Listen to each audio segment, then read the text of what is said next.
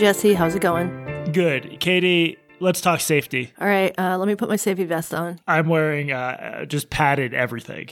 I just you can't you can't see an inch of my body. I'm imagining you covered in sticky menstrual pads right now. Yeah, how'd you know? Oh, I sent you that photo. so yeah, safety is uh, one of the big one of the three S's of podcasting, along with What are what are the other two? uh, shit talking Uh huh. And uh, I forget the third. I'm really not pulling off this bit. Anyway, it's the biggest of the three S's of podcasting, and we had a, a big safety and podcasting moment this week. Uh, this week, there was apparently a convention called Podcast Movement, a big podcasting convention. I guess our invites got lost in the mail. I assume Oh no, I, actually, I, I got them for both of us, but I forgot to tell you about it. I was I was busy, so it's probably for the best. Here's what uh, podcast movement at hashtag PM22. This is sort of the official Twitter account of the organization tweeted yesterday. Hi, folks. I'm trying to get the right voice for this kind voice, of yeah. for this. Hey, folks. We owe you an apology before sessions kick off for the day. Yesterday afternoon, Ben Shapiro briefly visited the PM22 Expo area near the Daily Wire booth.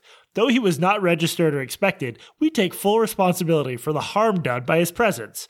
Those of you who called this unacceptable are right.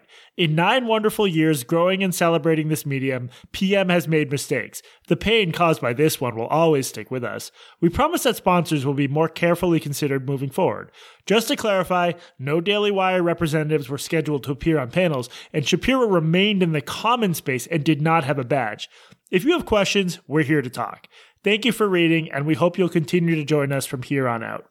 What did Ben Shapiro do while he was there? Did he like give somebody a wet willy or a wedgie or something? Well, first of all, he would be victimized if any wet willing or wedging went on. Oh given, yeah, he's yeah his height. yeah, uh, it's not the what he did; it's what he is. It's not the doing, Katie. It's the being. Yeah, that that makes absolute sense. I can see why people would be harmed by his presence, and I assume they provided trauma counselors and therapy dogs. Yeah, I mean, it sounds like at the very least they're available to talk for the people who are traumatized by having potentially been in the same giant conference hall as Ben Shapiro. But uh, look, I'm glad they apologized. This was a major safety fail on their part. I- I can't even think about what would have happened. Can you imagine coming across someone whose political views you disagree with? What that would feel like? Well, it, it is known, well known, that Ben Shapiro. I saw this in the comments when this was all unfolding yesterday. He's a, a literal Nazi, Jesse, which is it's a rare position for a Jew to be a literal Nazi, but Ben Shapiro actually is one. there were Jewish Nazis, and most of his podcast is just talking about rounding up the Jews. If you actually listen to it, which I have, that's what it is. So, Yeah, he complains about rap songs and also the Jews. and then he does raps about rounding up the Jews. It's it's mm-hmm. really hard to listen to, very cringe. Anyway, that happened there. That got me thinking about podcast safety at live events because we finally have our first live event scheduled, our first public live event, I should say, Yes, first public. We have done a very exclusive private event. exclusive. Yes, exclusive. This is our first non-conference one. Anyone can buy tickets. Arlington Cinema and Draft House or Draft House and Cinema. I can't remember. It's going to be like J.K. Rowling. I'm just not going to memorize it. Arlington Draft House and Cinema in Arlington, Virginia. Just across the river from DC, October 29th, 7 p.m., doors at 6 p.m. Uh, tickets are $20. We hope to see as many of you as possible there. We're going to come up with a safety protocol, uh, you know, because being exposed to us is bad. We're probably going to have you all change into like hospital gear when you enter the door. And then on the way out, we will delouse you and do like a UV light thing to get all the cooties off. But I'm glad this incident with Ben Shapiro happened because, you know, it got us thinking about your safety and, and the risks inherent to being in a room with someone you might disagree with I will be wearing my safety vest, and you, uh, as always, will be covered in menstrual pads. and wearing a helmet. Yes, wearing a helmet as always. And uh, if you're interested in joining us for this live event, and we very much hope that you are, there will be a link to tickets in the show notes. One thing to note about this it's a bar, so you have to be 21 to uh, enter, or you can be accompanied by your parent. So if you're not 21, make sure to get a ticket for your mom. Katie, what is the name of this increasingly safety focused podcast? This is Blocked and Reported, and I'm Katie Herzog. And I'm Jesse Singal. And today we're going to talk about uh, a couple other examples of people being harmed by ideas and by internet content. Yes, we are going to be discussing a controversy in the world of paleo art. Are you familiar with that concept, Jesse? Paleo art? Only a little bit. it sounds dumb, but I'm also excited to hear about this. It sounds like some sort of diet, but what we are talking about is uh, not that. No, that's paleo fart. That's the, the high gas high gas paleo diet. Uh-huh. Come to the live show if you want dad jokes from people who aren't dads. Uh, okay, paleo art controversy. Looking forward to that. But first, Katie, what do you know about history. I, as little as possible. I try to stay away from it. There was a big blow up uh, this week that involved an article in Perspectives on History, the news magazine of the American Historical Association, not usually a source that generates controversy. This article was called Is History History? Identity Politics and Teleologies of the Present by James H. Sweet. Here's Sweet's bio on his University of Wisconsin page. My research and teaching interests center on Africans and their descendants in the broader world. I teach courses on comparative slavery, race and nation in the Atlantic world, comparative world history, the history of Brazil, and the history of South Africa. This guy is pretty qualified to write about slavery. Uh, I'm just going to read the first few paragraphs of his article because I, I think it'll give you a sense of, of what it's about. Wait, before you do that, can you define teleologies for me? Yeah, I'm just going to read the textbook definition because I, I, won't get it. My, my sense of it is it basically has to do with something sort of like inherent internal purpose that it's working toward. Uh, if you dictionary it on Google, quote, the explanation of phenomena in terms of the purpose they serve rather than the cause by which they arise. So it just, it's sort of, I've heard it used in the sense of like, this thing exists to accomplish this goal or to push history in this direction or something like that. Okay, I thought it was the study of uh, Teletubbies. Yeah, that's the second definition.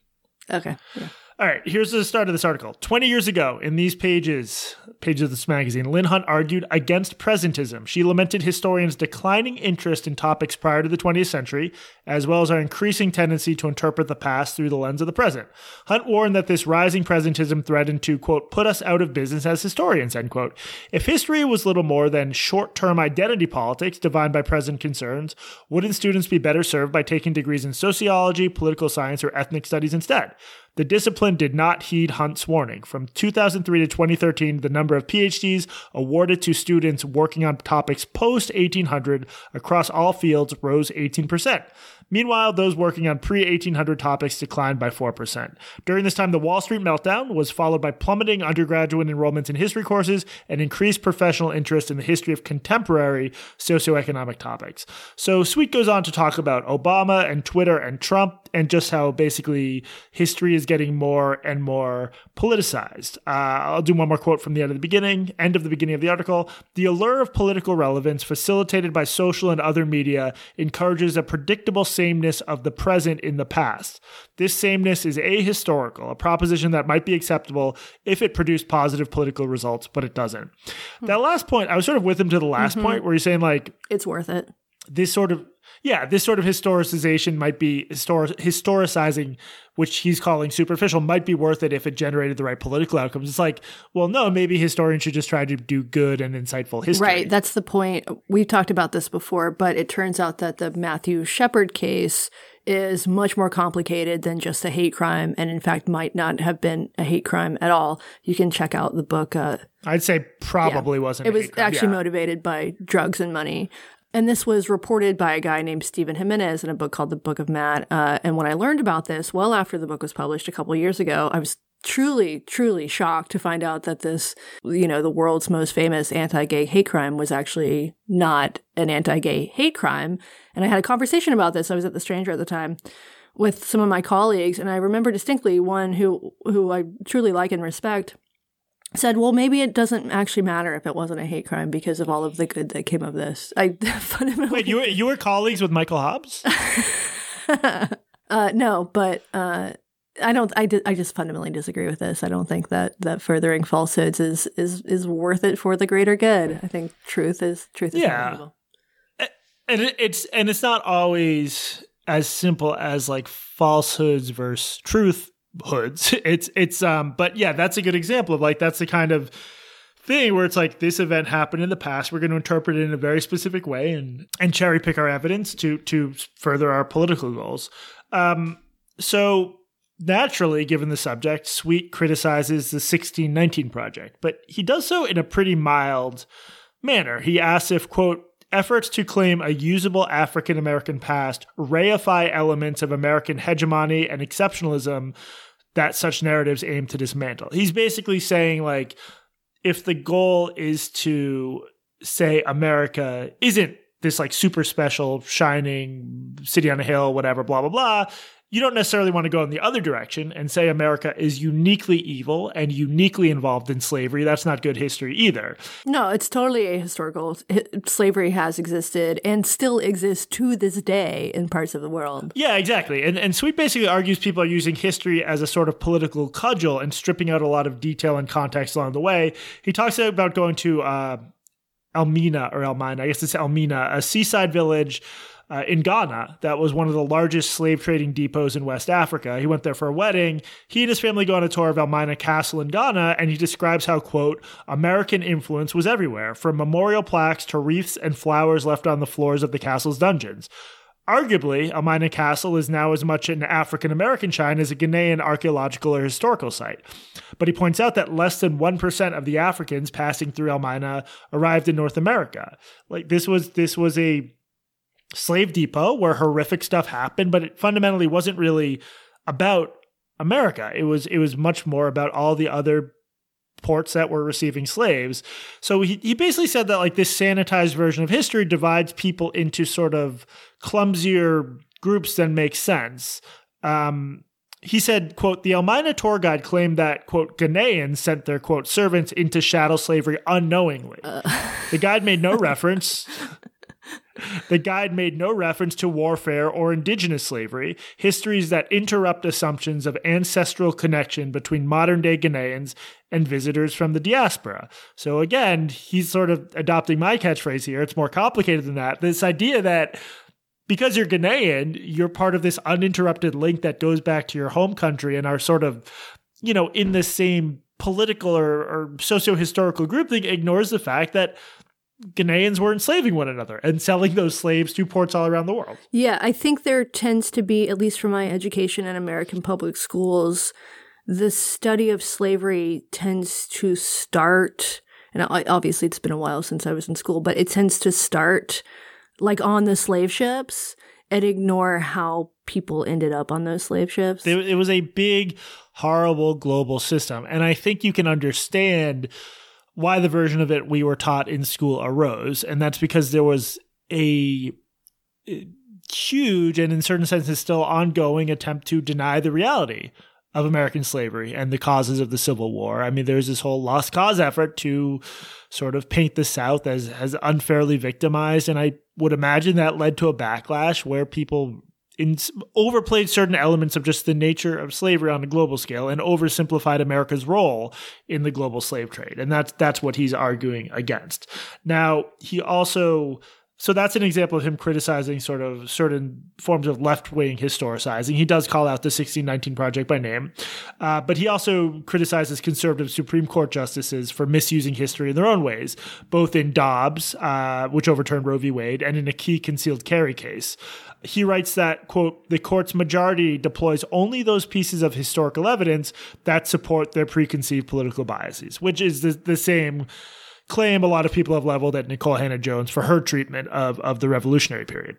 Okay gotcha. So um, he basically he concludes his article by pointing out that, quote, doing history with integrity requires us to interpret elements of the past not through the optics of the present, but within the worlds of our historical actors. Historical questions often emanate out of present concerns, but the past interrupts, challenges, and contradicts the present in unpredictable ways. History is not a heuristic tool for the articulation of an ideal imagined future. Rather, it is a way to study the messy, uneven process of change over time. When we foreshorten or shape history to justify rather than inform contemporary political positions, we not only undermine the discipline, but threaten its very integrity. This column, like, I, thought it was like a little bit not well structured. I, I didn't love the way it was written, but like I thought it was fine. I thought it was perfectly reasonable. And if there's one thing doing this podcast has taught me is that if I think something is perfectly reasonable, it will lead to a massive shitstorm online. After the article went up, uh, the American Historical Association tweeted it, and on Twitter, a subset of what are called Twitter storians absolutely lost their shit. Uh, we'll include a link to the quote retweet so you can dig through this garbage patch yourself, but a small sample. One is this guy, Dr. Matthew or Matthew Chapman, he's he's sort of paraphrasing Sweet's argument snarkily in quotes. Why do all these black and brown people keep writing things that disagree with my white supremacist view of history? So he's calling a guy a white scholar who's dedicated his career to studying the slave trade, white supremacist. That's nice. There's also a lot of this really shrill and annoying whataboutism. So Terry Bouton, another historian, just to be clear, the leading U.S. history org responds to book bannings, teacher firings, curriculum censoring, and Supreme Court rulings that badly misuse history. That's funny because he literally mentions that in his article by telling scholars to retreat to obscure subject matter with no contemporary relevance to avoid the appearance of presentism. Again, these are people who just did not read the column or didn't read it closely. Um, she protected her tweets, but Catherine Denial, history department chair at Knox College in Illinois, apparently started a letter writing campaign. Her tweets were captured by Google. They read in part If, like me, you're appalled by James Sweet's essay in the magazine, please write the council and let them know your honest thoughts. She apparently tweeted out the email addresses of members of the council, which, like, whatever. But obviously, if a right wing person tweeted out the email addresses of the people sitting on an academic literal organization, it would be treated as literal. I had literal murder in my notes, but yes, maybe literal violence. It's um, Do- it would be doxing doxing, harassment, rape, murder. We could use some clarity. Genocide, slavery, genocide, female genital mutilation, uh, tax evasion. We could maybe use some clarity at this point about when you are and aren't allowed to take someone's publicly listed email address and tweet it for some political purpose. Um, a particularly bad response that like highlighted the fact that these guys just aren't responding to what was actually written. This was a guy who's known on Twitter as the tattooed prof that is apparently his brand, being mm-hmm. a professor who is tattooed. Don't you think like Edgy. if we I'm, I feel like if we did a thousand parallel universe simulators that all had a guy named the tattooed prof, he's the same. Would there be? Everyone. Yeah, would there be any of those where like the tattooed prof turns out to be a cool chill guy? Probably not. He wrote this ridiculous piece on his blog that really just came down to like, eh, I'm not saying this guy's racist, but uh, what if he's racist? So there's this giant outcry. The article was published and tweeted out August 17th. By August 19th, this had appeared at the top of the article. Author's note August 19th, 2022. My September Perspectives on History column has generated anger and dismay among many of our colleagues and members. I take full responsibility that it did not convey what I intended and for the harm it has caused. I had hoped to open a conversation on how we do history in our current politically charged environment. Instead, I foreclosed this conversation for many members, causing harm to colleagues, the discipline, and the association. I can't read the rest of it because I'll puke on my mic, but um, it has lines like This is the Mad Libs apology where you just insert like specifics to the genre, but you could just replicate this as a template. I sincerely regret the way I have alienated some of my black colleagues and friends. Uh, the last bit. Once again, I apologize for the damage I have caused my fellow historians, the discipline, and the AHA. I hope to redeem myself in future conversations with you all. I'm listening and learning, and I'm going to kill myself right now. Okay, the last bit I made up, they did have I'm listening and learning. Um, you're right. It's a Mad Libs apology. What worries me a little bit is that we now know this this shit is happening like every every liberal institution has had a meltdown like this recently. It's just it's getting pathetic it's not hard to imagine a world where his response is something like, you know, I've read some of your responses. I don't agree with all of them. I don't disagree with all of them. In the next issue of the magazine, we're going to print a few responses. If you'd like to submit one, here's the email address. Yeah. Like that's not, it's, I feel like we were in that world not that long ago, right? I don't know. I mean, I'm not a I'm not a historian. Uh, are you present? Or what's the term? Present present presentism? Present? Am I presentizing? Presentizing? Yeah. yeah. I mean, the problem with an apology like this is that the guy actually did nothing wrong. Um, and you should. Well, and so the, that's what's weird about this genre of apologies. You say, I'm sorry for the harm I committed, but then you don't explain what it is because you know you didn't do any harm. Right, right. I think there's an a way, there's a way. Okay, so like after I wrote my detransition piece in 2017 and there was this huge backlash, I wrote a response to it and I never apologized because I didn't do something wrong. What I said was like something like, I am sorry if people felt harmed by this, but I didn't actually say that I was sorry for causing harm because I didn't cause harm. Yeah, but that's not even people. Okay, whenever people do that, I'm sorry if people are offended. They point out it's a non-apology. Exactly. Which that's it, what I'm saying. But, well, it's not just a non-apology. It's also not true because you're not actually sorry if people felt harmed by it. I mean, I think you can. Are you actually sorry if people misread your article and got mad? I'm yes, I'm sorry that they got mad at me. Of course, I'm sorry they got mad at me. well, that's not like when you say I'm sorry, it implies contrition. No, I'm not, not. Saying, I'm sorry that you fucking dumbasses don't know how to read. Right. okay. So, but okay. So the translation is it is upsetting to me that you're so dumb. Yes, I think he. That's not. An, I'm sorry, you're such a moron. Yes, I think that he should have done that. I'm sorry that you didn't actually read this piece or that you were unable of comprehending what I'm saying. That's what he should have done. I do not think right. that he should have. He should have done this abject abject for apology. The other thing is that this stuff doesn't like when you apologize for something that you didn't do or something that you did that wasn't actually wrong. Nobody forgives you because that's not the point. The point of these sort of public campaigns are besides to just like cow people into into apology into non-genuine apologies are to display to everybody else that a the critic is like on the right side of history and has good upstanding moral values blah blah blah. But also to say to everybody else don't cross this particular boundary. So i don't i don't yeah. think the demands for apology are even about necessarily the person who's in trouble. There's all these other sort of elements here but i don't think it's ever really or usually about the person who who like did quote who quote unquote did harm if they didn't do any actual harm. Yeah yeah um it was it's just it's such a weird ritual and everyone sees it as a ritual and everyone makes fun of it there were responses from um it's just one of the interesting subplots that I love of the whole 1619 controversy is that the World Socialist website, literally a Trotskyite organization, has now published a lot of really good responses to this stuff. And they, they, you know, ran an article about this where they pointed out all the people screeching at him and how ridiculous it was. Phil Magness also did a piece on this that ran in Real Clear Politics. He's a, um, what is he? I guess conservative leaning conservative historian who has sort of batted butted heads with like the Kevin Kruse Twitter story and types and been very critical. Yeah, we talked about him on his show a couple weeks yes. ago. Speaking of which, is Kevin has Kevin Kruse emerged? Is he back? No, Kevin Kruse was accused by Magness of plagiarism. Do I need to put a question mark on it? And he just disappeared from. Twitter. He apparently disappeared. Um, but yeah, Magness popped up to write about this blow up. Um, so.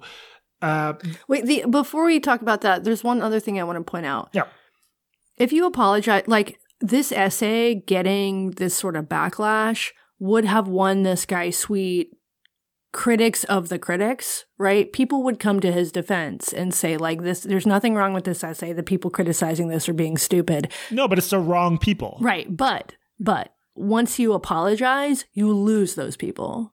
So not only do yeah. you not actually, does the apology not actually help you when it comes to uh, redeeming yourself in the eyes of your critics, you also lose the people who would defend you. So that's another reason not to apologize because then just like twice as many people are mad at you. Should I call him at his desk at the University of Wisconsin be like, hey, uh, regret to inform you, you've lost blocked and reported?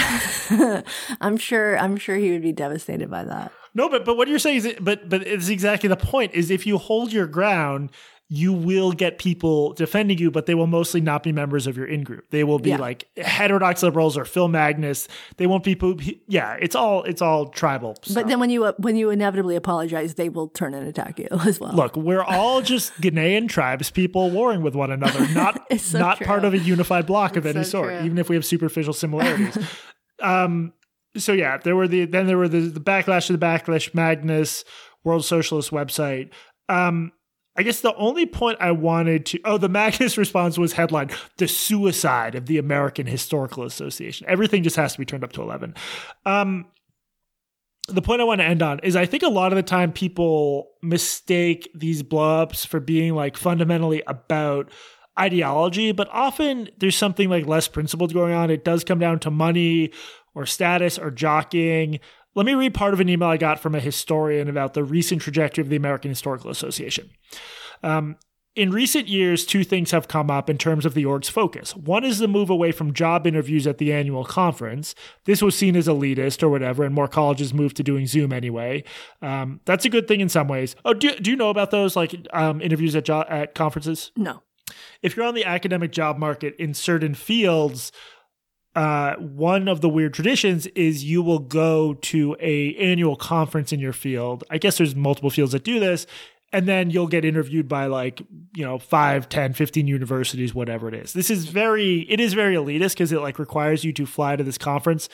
I don't know if it's sometimes covered by the people interviewing you. That's actually a good question. I should have looked up. But either way, it is like a pretty big drag on time and money to have to travel somewhere, dress nice, sit in a room. Um, so one of the ways a the American Historical Association stayed in business, this correspondent said, was they got they got conference dues from people who would have to come to this conference to get uh, interviewed for jobs. So uh. she says it's a good thing in some ways they no longer do this in person going back to the quote, but it means that the AHA no longer has such a captive audience of job seekers and search committees who are going to pay registrations and be at the conference. And of course, search committees hire suites for interviews, et cetera, et cetera. COVID has also put into high relief the issue of these big conferences and their viability at all and these were are the major financial element of these orgs. Likewise, open access of the journals. Great, sure, but the fact that subscription was bundled with membership dues was what kept these orgs in funds. The second big thing was, of course, the Trump election. Everyone running around with their hair on fire, and academic orgs that had previously tried to be apolitical went all in with statements on everything under the sun, all endorsing one particular worldview. Whereas conferences used to have lots of panels on Thomas Jefferson's teaspoons and Japanese politics of the 1800s, now everything's about now. The keynotes are not about the Spanish Golden Age, but the age of Trump. And for a group that is meant to be the for historians of everyone, it's tediously US focused. So if this historian's right, James Sweet's column is he's sort of pushing back against his own organization's recent trajectory. And that organization's recent trajectory isn't really about like doing the right thing. It's just the organization wants to stay relevant and to continue to pull in funding at a time when certain aspects of its business model are under threat. The American Historical Association to pivot should pivot to uh, abortion activism. Just history of abortion stuff and abortion act. Yeah, but yeah, but history starts in 2021. this this sort of reminds me of what your argument that some of the gay rights organizations after those key fights were more or less won, although now who the fuck knows, uh, you know, turned to trans rights and in some cases made sort of silly maximalist arguments, but they're really just trying to stay relevant and keep pulling in funds. Yeah, they're just trying to stay in business. People are just trying to keep their jobs, which is just the nature of institutions is to just keep yourself running.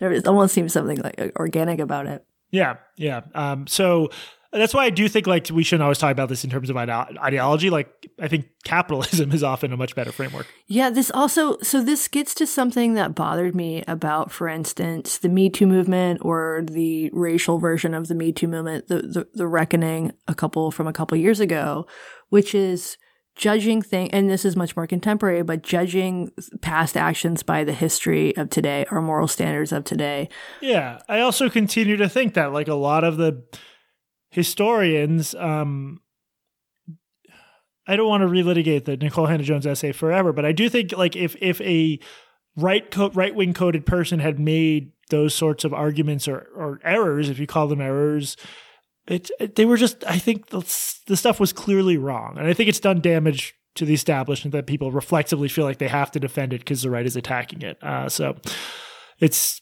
crazy that we're still talking about. Oh, the, the last thing I want to mention is James Sweet was actually, this is something that the World Socialist website guy pointed out. James Sweet is working on a response, a critical response to the 1619 project. So I think you're exactly right. That's that, going to go over well. Well, no, but I think the, the point of these freakouts is to lay down a marker and be like, you cannot cross this line. So he, I think it would not surprise me at all if he subsequently neutered his response and made it and really pulled punches now because he's seen what happens if you don't do that. Yeah, yeah. I mean, he's clearly capable of being cowed into submission, uh, according to his apology. He's a soy boy. He's I'm a soy boy. boy. I can I can you say that. That's one of the three S's of podcasting. Soy boy. soy boy. Yeah. Uh, anything else on this, Katie? No. Should we do housekeeping? I hear a knock on the door. Housekeeping's here.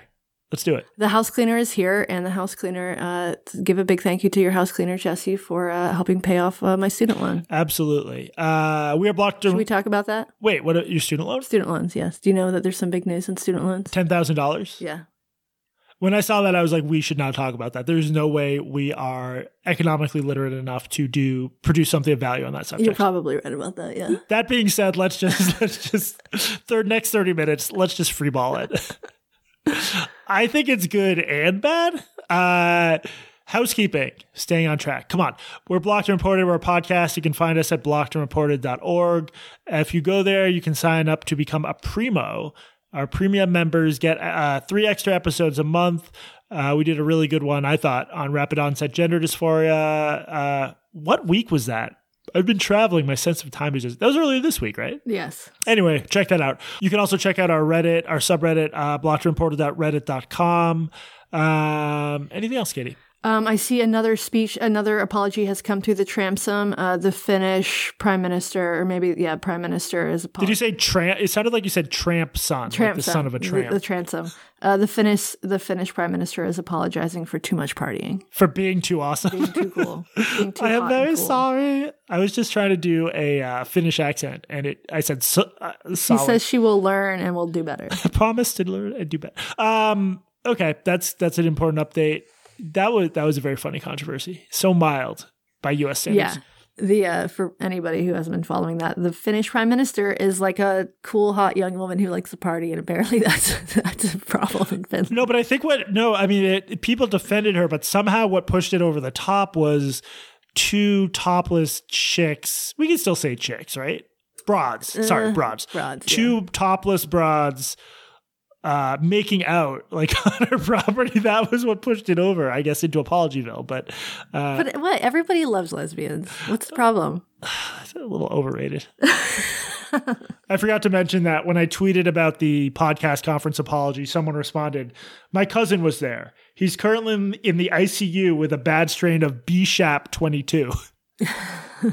Closely related to monkeypox. Um, I'm having trouble maintaining focus during housekeeping. What are we, what are we forgetting? Come see us. Come see us live. Yep. Uh, blockedandreported.org. Blockedandreported.org. Join us. Blockedandreported.org. Katie, what the fuck is paleo art? Jesse, that is the question everybody has been waiting for the answer to. It, so it's basically paintings or illustrations that try to accurately depict extinct species as they were at the time that they were alive. So it's the what's the the guy you just talked about? What's his first name? Ben Ben Shapiro. No, Sweet. James Sweet. James Sweet. It's the James Sweet version of of of art, right? So like accurate depictions, not presentizing a photo of a fucking dinosaur. Got it? Yeah. Okay, so I'm going to read you a description from a paleo artist named Emily Willoughby. And remember that name because it'll come back up again.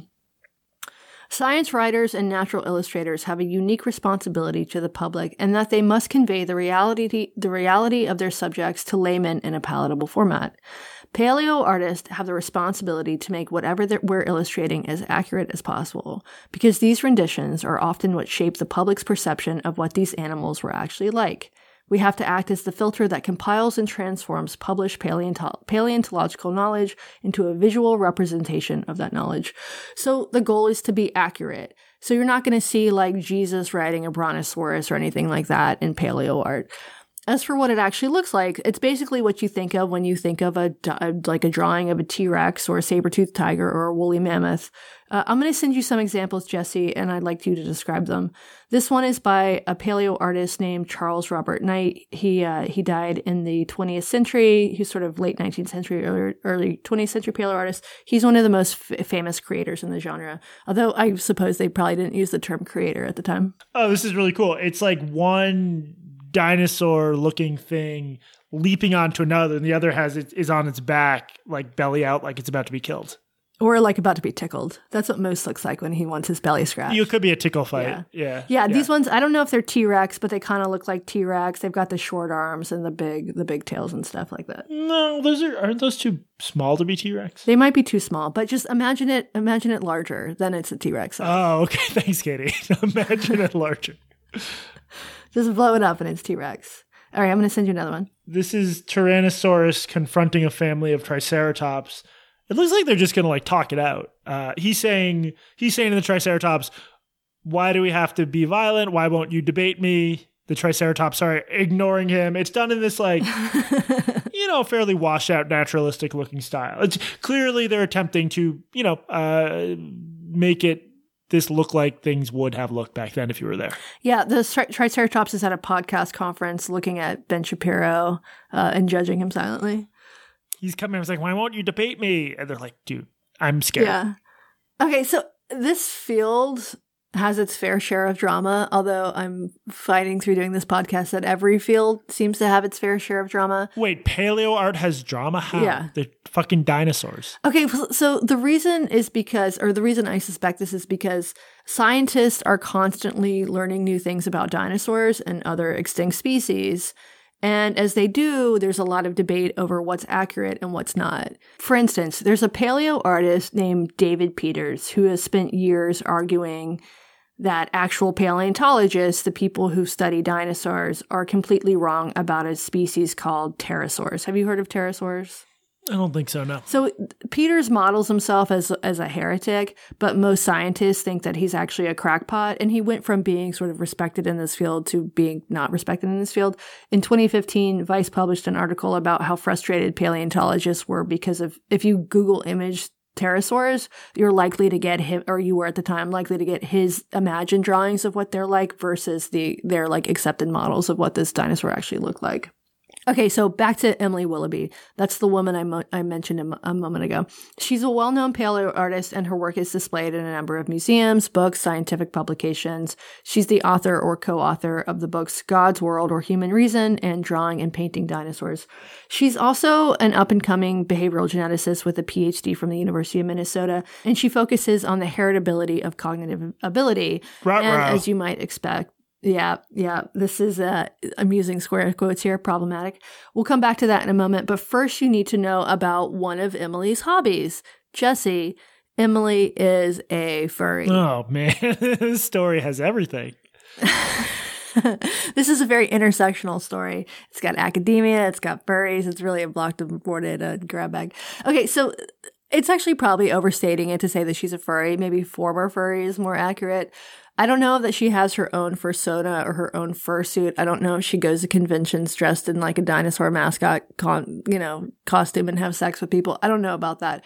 Also, if these terms mean nothing to you, Good. bless you. Just don't. Yeah. But at, yeah, at one point she was active on a furry website called Fur Affinity. She was very active from 20, 2006 to 2015. Uh, she posted under the username, I'm going to mispronounce this. It's I X E R I N. Is, Does that sound like Izarian? don't know. Her account is now disabled, but uh, we have examples of the kind of stuff that she posted. Jesse, I would like you to describe this for me. This is going to be bad, whatever it is. I have so many things to be worried about as I click this, given everything you've told me so far. I know. I love asking you to describe first. Okay, describe this one. I mean, there's nothing wrong. This is just a cartoonish. It's like half dinosaur, half something. It has like leopard spots. I thought you were gonna send me something sick. I'm disappointed. this it's a it's a it's called Kanyeosaurus. Basically, that it's a combination of a Herosaurus. I don't know if that's a real dinosaur or a fake dinosaur, and a hyena. So it's a it's a hybrid of a dinosaur and a hyena. Kayana, where does Kayanosaurus come from with those two? Oh, I thought it said Kanye.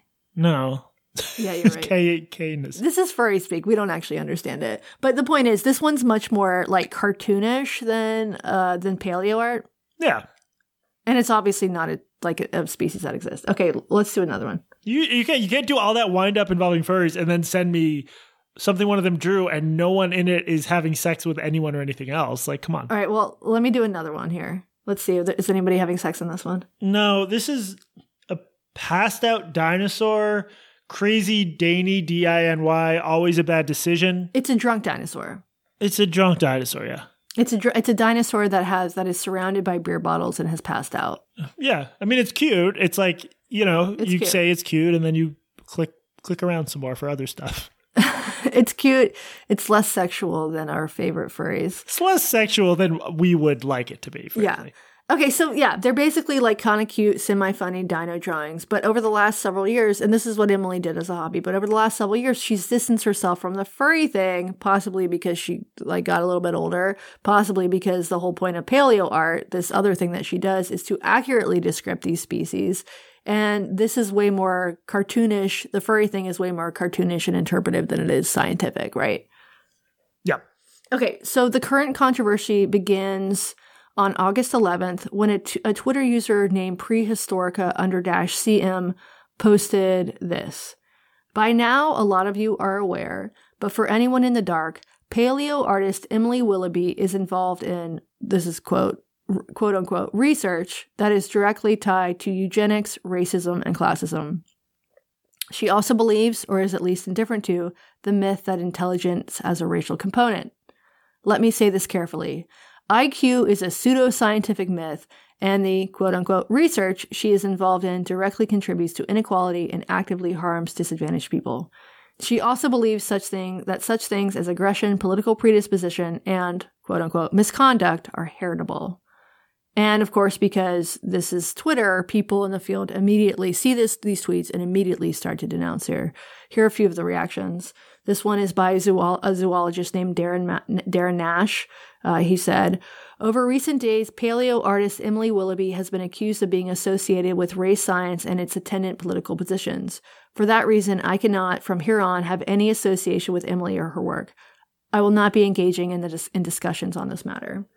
Uh, a paleo. Art- Wait, he doesn't even he doesn't even say like I looked into it and it's true. So she's been accused of it. So I'm gonna distance myself. Jesse, have you ever heard of a false accusation? I don't think so. These people suck so fucking hard, man. Like, look, eh, if if someone is proven to be a Nazi or whatever, I don't mind denouncing or distancing himself from them. But just the the sheer cowardice of, oh, I heard this person's bad. I have nothing to do with them. I'm not going to talk about it. Like, you're you're being a bad person when you do that. Anyway, I shouldn't be surprised at this point. So the paleo artist also jumped on. One named Dino DJ says, Let's make one thing clear. The situation with Emily Willoughby here is not just Twitter drama that slips away after a day or two. It's very serious with very heavy real, real world implications. Oh, Dino DJ says so. He's a Dino DJ. Oh, God. It doesn't just go away. Absolutely nothing about this is okay. It'd be funny like if T Rex were a DJ with those tiny little arms. I know. How would he even? It doesn't even make sense. Come on. Dino DJ continues.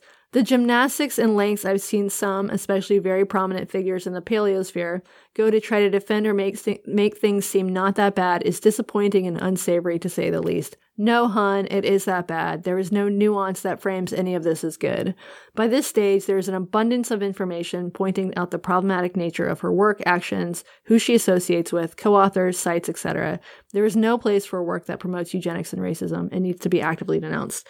This uh, comment comes from a natural history illustrator named Miadou Diallo. He says, This is the type of research that incarcerates black people as early as elementary school, setting them up for the school to prison pipeline. This is ultimately a major component of white supremacy at a basic level. He also took drawing took issue with drawings that she did in 2010 on Everybody Draw Muhammad Day. Jesse, do you remember that? Everybody Draw Muhammad Day was what it sounds like. It was this this pushback against uh, the idea that non-Muslims should be subjected to this belief of some radical Muslims that it's like a horrible thing to draw Muhammad, and a lot of people drew Muhammad. Yeah, so this this came about after South Park was censored by Comedy Central for depicting the Prophet Muhammad, Muhammad peace be upon him. Uh, um, this is Haram in Islam, which is my religion, the one true religion. A, yeah, my, I forgot. Yeah, a quick aside on that. So, Everybody Draw Muhammad Day was started by a Seattle artist named Molly Norris. She sent a Muhammad cartoon that she drew, drew to Dan Savage. He posted it on the Strangers blog, and then that sort of helped start this whole thing. Thousands of people pledged to participate. And then, so it grew into this huge cultural phenomenon. And then Molly got cold feet and tried to call it off, but it was too late by that point. Uh, it happened. Reason Magazine actually held a contest for the Just drawing of Muhammad. And Molly was put on a hit list by an Al Qaeda cleric, and she changed her name and went into hiding and has been in hiding for the last 12 years. Jesus. Yeah. That's fucking crazy, man. Yeah. yeah. And uh, considering what happened to our friend, uh, as you would call him, Salman Rushdie, Jesse, recently, she might want to stay in hiding.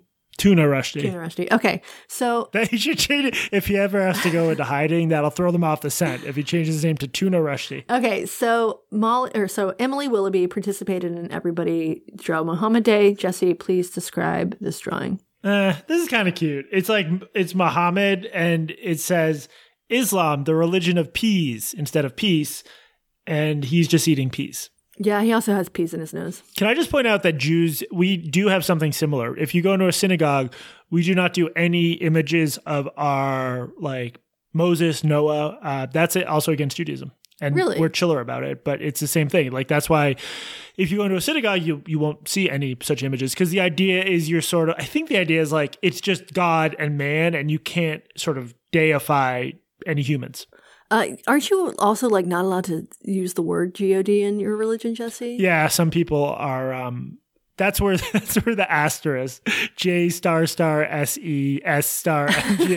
That's where You, you can't say God's name because otherwise he'll harass you online. So you do G D- G dash D. He has a huge following, dude. He will quote retweet you. It's like when you tweet about Michael Hobbs. He, he will find it behind a block. Yeah, yeah. Okay, so that was Emily's drawing. Pretty standard. I mean, I don't think hers is particularly offensive compared to probably the one that uh, won the Reason Magazine contest. Not that I've actually seen it. But this is what happens, right? You get dogpiled for something, you become controversial for something, and then people dig through your archives to find other problematic things that you've done.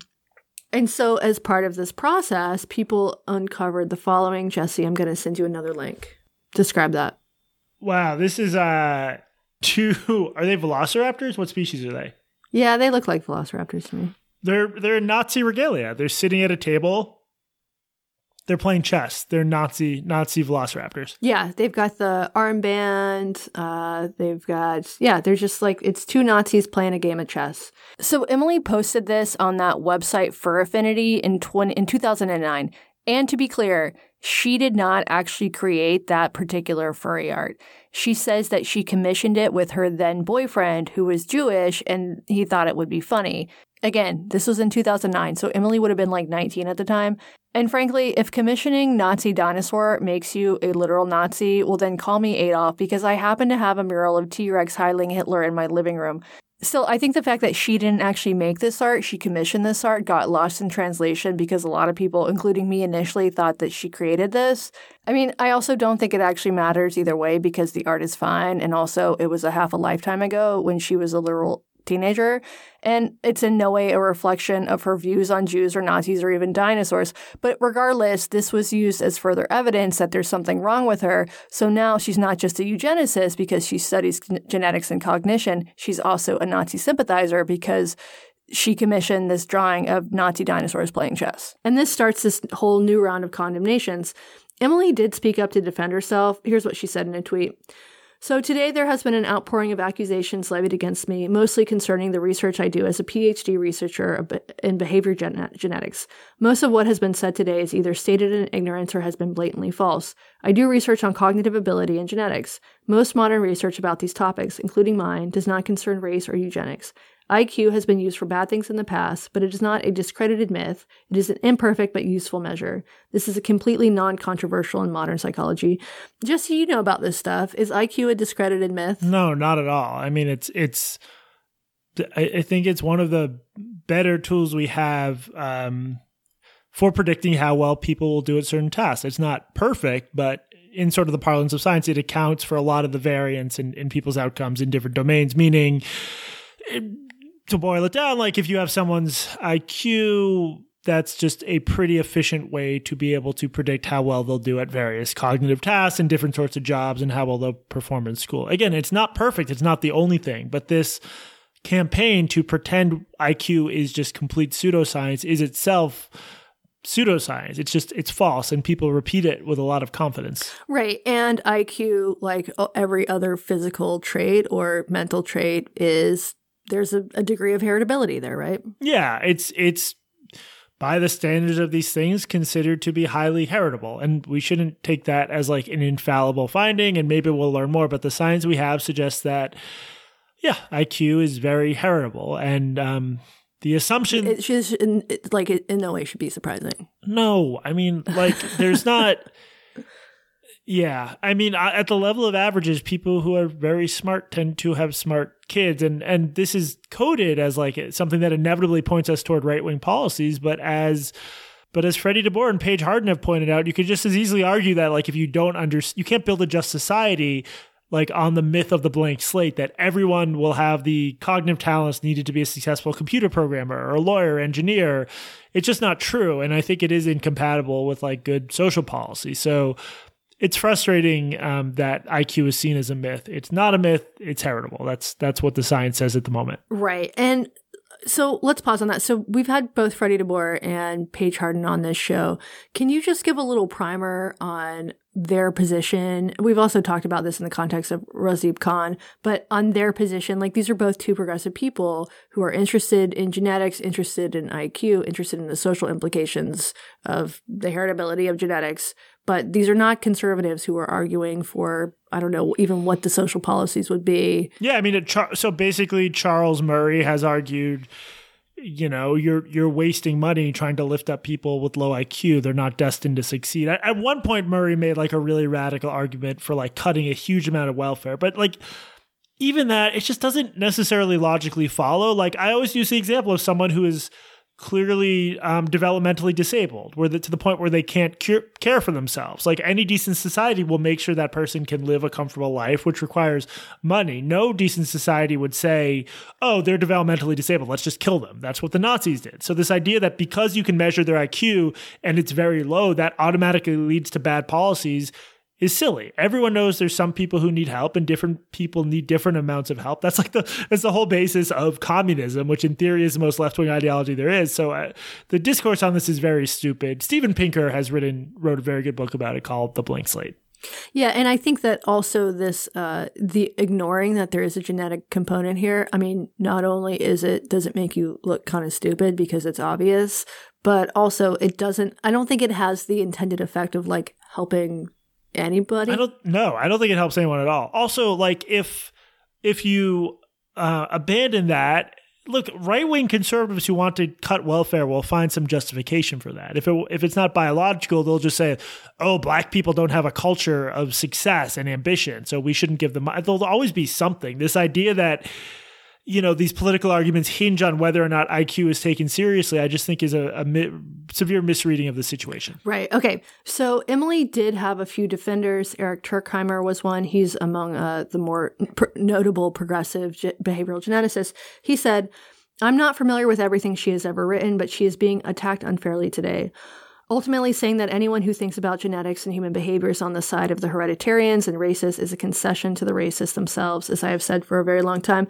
This was also covered by evolutionary biologist Jerry Coyne. He blogs at whyevolutionistrue.com, and he wrote, Today we're going to look at one attempt at cancellation that particularly galled me. For the charges against the accused, genetic researcher and paleo artist Emily Willoughby are not only unfair, but bespeak the profound ignorance of her critics.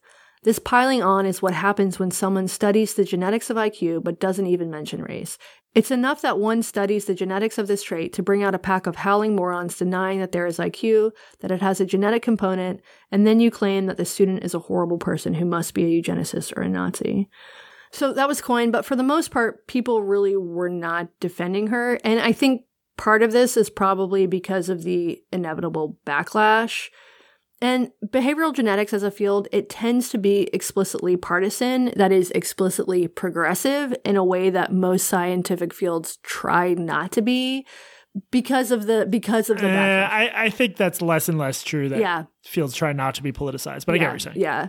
Um, yeah that has certainly changed in recent years. But in the field of behavioral genetics oftentimes work is only deemed worthwhile or trustworthy if it's done with the express purpose of advancing progressive political goals. And so there's this pall of suspicion over any work of the field that is primarily empirical and tends not to, I don't know, have like a, a an explicit progressive value judgment on it. And you can see this in the response to the call out of Emily Willoughby by a guy named Mark Witton. He's a respected paleontologist. He began with a plea to stop the personal attacks of her, but then Emily started to engage with him and he straight up asked her if her work is progressive as though that's sort of like a necessary caveat in this field. And apparently it is. Oh my right, God. Right. Is your work progressive? Maybe maybe she just wants to. Do you know how little we know about genetics? We're like we're like you know just discovered gunpowder and we need to be able to get to the moon. That we know it, it is such a box of mysteries and to be like well you can only study it if it's progressive. Like progressive according to who? According to which interpretation? It's such a bullshit way to look at science. According to what moment in time? yeah man. And I think that connects with your story from earlier regarding history, where unless it's explicitly pro- progressive, there's something suspect about this, as though knowledge can't stand on its own. It has to be progressive, or we should be Yeah. suspect. Yeah, it's um man, I feel bad. Uh, so so it sounds like no evidence came out that she was actually racist. As for the Nazi dinosaur, she doesn't. She doesn't. Her work does not. She doesn't do any work on race at all. Okay. Any work. and the Nazi dinosaur as as the duly elected king of the Jews. If the full evidence that she's a Nazi is 13 years ago in Edgelord comic with Nazi dinosaurs, I judge her not guilty. Well, that's the other thing is that this Fuhrer shows over these 10 year old drawings, it shows how much has changed in the past decade in progressive spaces. I don't think there's any way that these Nazi dinosaurs would have caused any sort of like cancellation attempt in 2010 or the same thing about the Mohammed cartoon. Obviously, there was a lot of conversation and some backlash about this, but this wasn't so taboo that it wasn't something that you would, you know, have attached to your name. It was just edgelord shit. Yeah, I don't know about the the cartoon thing was different because like it was considered like even after the um Charlie Hebdo thing, you know, there were a lot of crazy progressives saying effectively victim blaming. So I don't know, maybe they're anyway. uh, Yeah, Pen America, a bunch of like members of Pen America wrote a letter condemning PEN for giving an award to the like surviving staff at Charlie Hebdo. insane, just insane. And there's people like Dave Zirin's on that. It's just insane. But anyway, yes, your broader point is um, this. There's also the broader thing of like certain internet cultures where edgelord behavior is encouraged and meeting the real world, where you're a real PhD student. Um, at the time she did the Nazi thing, was she just going under an online handle or her real name? Do you know? Uh, it was an online handle, but it wasn't hard to connect this to her actual Yeah, human persona. Yeah. yeah. Um, yeah, I think there's very little there. There, I feel bad that she's come in for this treatment. Yeah, and of course this is Twitter, so it feels like it's not the real world. But when this stuff becomes such a massive blow up within your field, and and the top members of the field know about this, the, the fact remains that this could actually have some impact on her career because now her name is just attached to the word eugenicist unfairly. I'm like I'm like a week into successfully staying out of Twitter bullshit, but like when I see something like this, I just want to jump in to the people who are like, I denounce her instantly and just be like, be just engage, which I can't because they're crazy people. But it's it's frustrating to see. I feel bad for her. Yeah, and then it also is true that if like someone like you or I defended her publicly, it's probably going to actually hurt her in the long run. Yeah, exactly. It won't help anyway. Hey, before we uh, go for the day, can we talk a little bit about that story that came out of Seattle where the reporter got the public records request of your name? Yeah, I mean, this is your your buddy Jason Rantz, right? Yeah, I, I don't know if we've actually met him. We've, I don't think we've ever met in person, but yes. But you've Jason known him for a while, right? Yeah, online. Yeah, yeah. I mean, he he. So this goes back to we talked about this study before, right? Probably. There was a study in JAMA Network Open uh, or JAMA Open Network. I always mix names up. Um, this gender clinic at the University of Washington published this just ridiculously broken study claiming that puberty blockers and hormones improve kids' mental health. And I did a very very long post about how broken it was. Um, it just the study did not show it Very, very, very- long. as right direct quote as we'll see um just about how broken it was. It was completely broken. It did not come close to showing these treatments helped. And in fact the as the researchers measured it the kids who went on hormones and blockers their mental health did not improve a year later. It stayed the same on everything they measured. So just this is a really important subject. And watching this journal publish this garbage study that was then uh, enthusiastically marketed by the university of washington was frustrating. So jason rantz who's a, a conservative radio host and writer right in seattle? Yes. He he did a public records request and he found the communications folks at the University of Washington uh, acknowledging, you know, one of them said that uh, these are very concerning claims I raised, but they just said they weren't going to respond because the piece was doing well online and bringing them positive publicity. So that that's how the shit works. You publish a completely broken paper, but it tells people what they want to hear, and your university's PR apparatus uh, celebrates the the PR success. And um, doesn't the truth doesn't matter. The fact that you're talking about putting vulnerable kids on major medicine we have very little data on in this context doesn't matter. It's it's just it's it's ghoulish. It's horrible. Here's a quote from uh, Jason Rantz's article. This is an email that he got in this public records request. This is this was written by uh, a UW medicine spokesperson. FYI, I read through his that his is Jesse exceedingly long, very very long article which claimed the research was flawed or at worst made up. But given the extremely positive pickup by mainstream media, I would agree and just let this be. I mean, look, it's not it's not their their job is to just promote whatever garbage their university puts out. Um, so it's not their job to like debunk, but like this is. I was glad he did the record. People should do more public records requests. I should learn how to do them. I don't really know how, but um, I was glad he published that. Yeah, absolutely. Yeah, there's a, a lot of uh, a lot of rich stuff to find in public records requests. I think primarily because university employees tend not to understand that anything they write with their university email can be uh, revealed to the public. They definitely do not. Yeah, it was good reporting by Jason. We'll uh, put a link to that in the show notes. That we will. This has been Blocked Reported. As always, we are produced with help from Tracing Woodgrains. Thank you, Trace. I'm Jesse Singal, and remember, the only way to defeat a Nazi velociraptor is through reason and debate. And I'm Katie Herzog. And also remember, the only way to rid a conference of a Ben Shapiro outbreak is to play Cardi B's WAP over the conference speakers.